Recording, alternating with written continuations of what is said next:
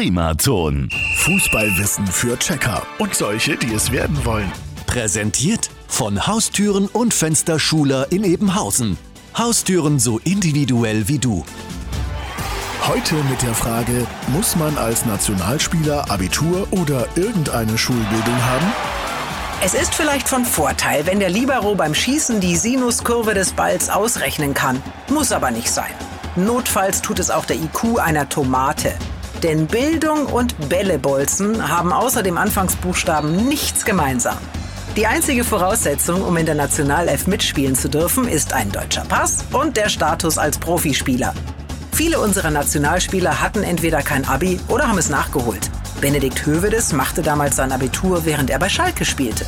Manuel Neuer und Mesut Özil wechselten im Jahr 2000 von der Realschule auf das gleiche Internat, um da die mittlere Reife zu machen. Aber am weitesten brachte es Weltmeister Dr. Med Hans-Josef Kapellmann. Er saß zwar 1974 in München nur auf der Bank, tauschte aber dann seinen Weltmeistertitel gegen den Doktortitel und den Arztkittel ein. Geht doch! Und morgen gehen wir an die Taktiktafel. Fußballwissen für Checker und solche, die es werden wollen.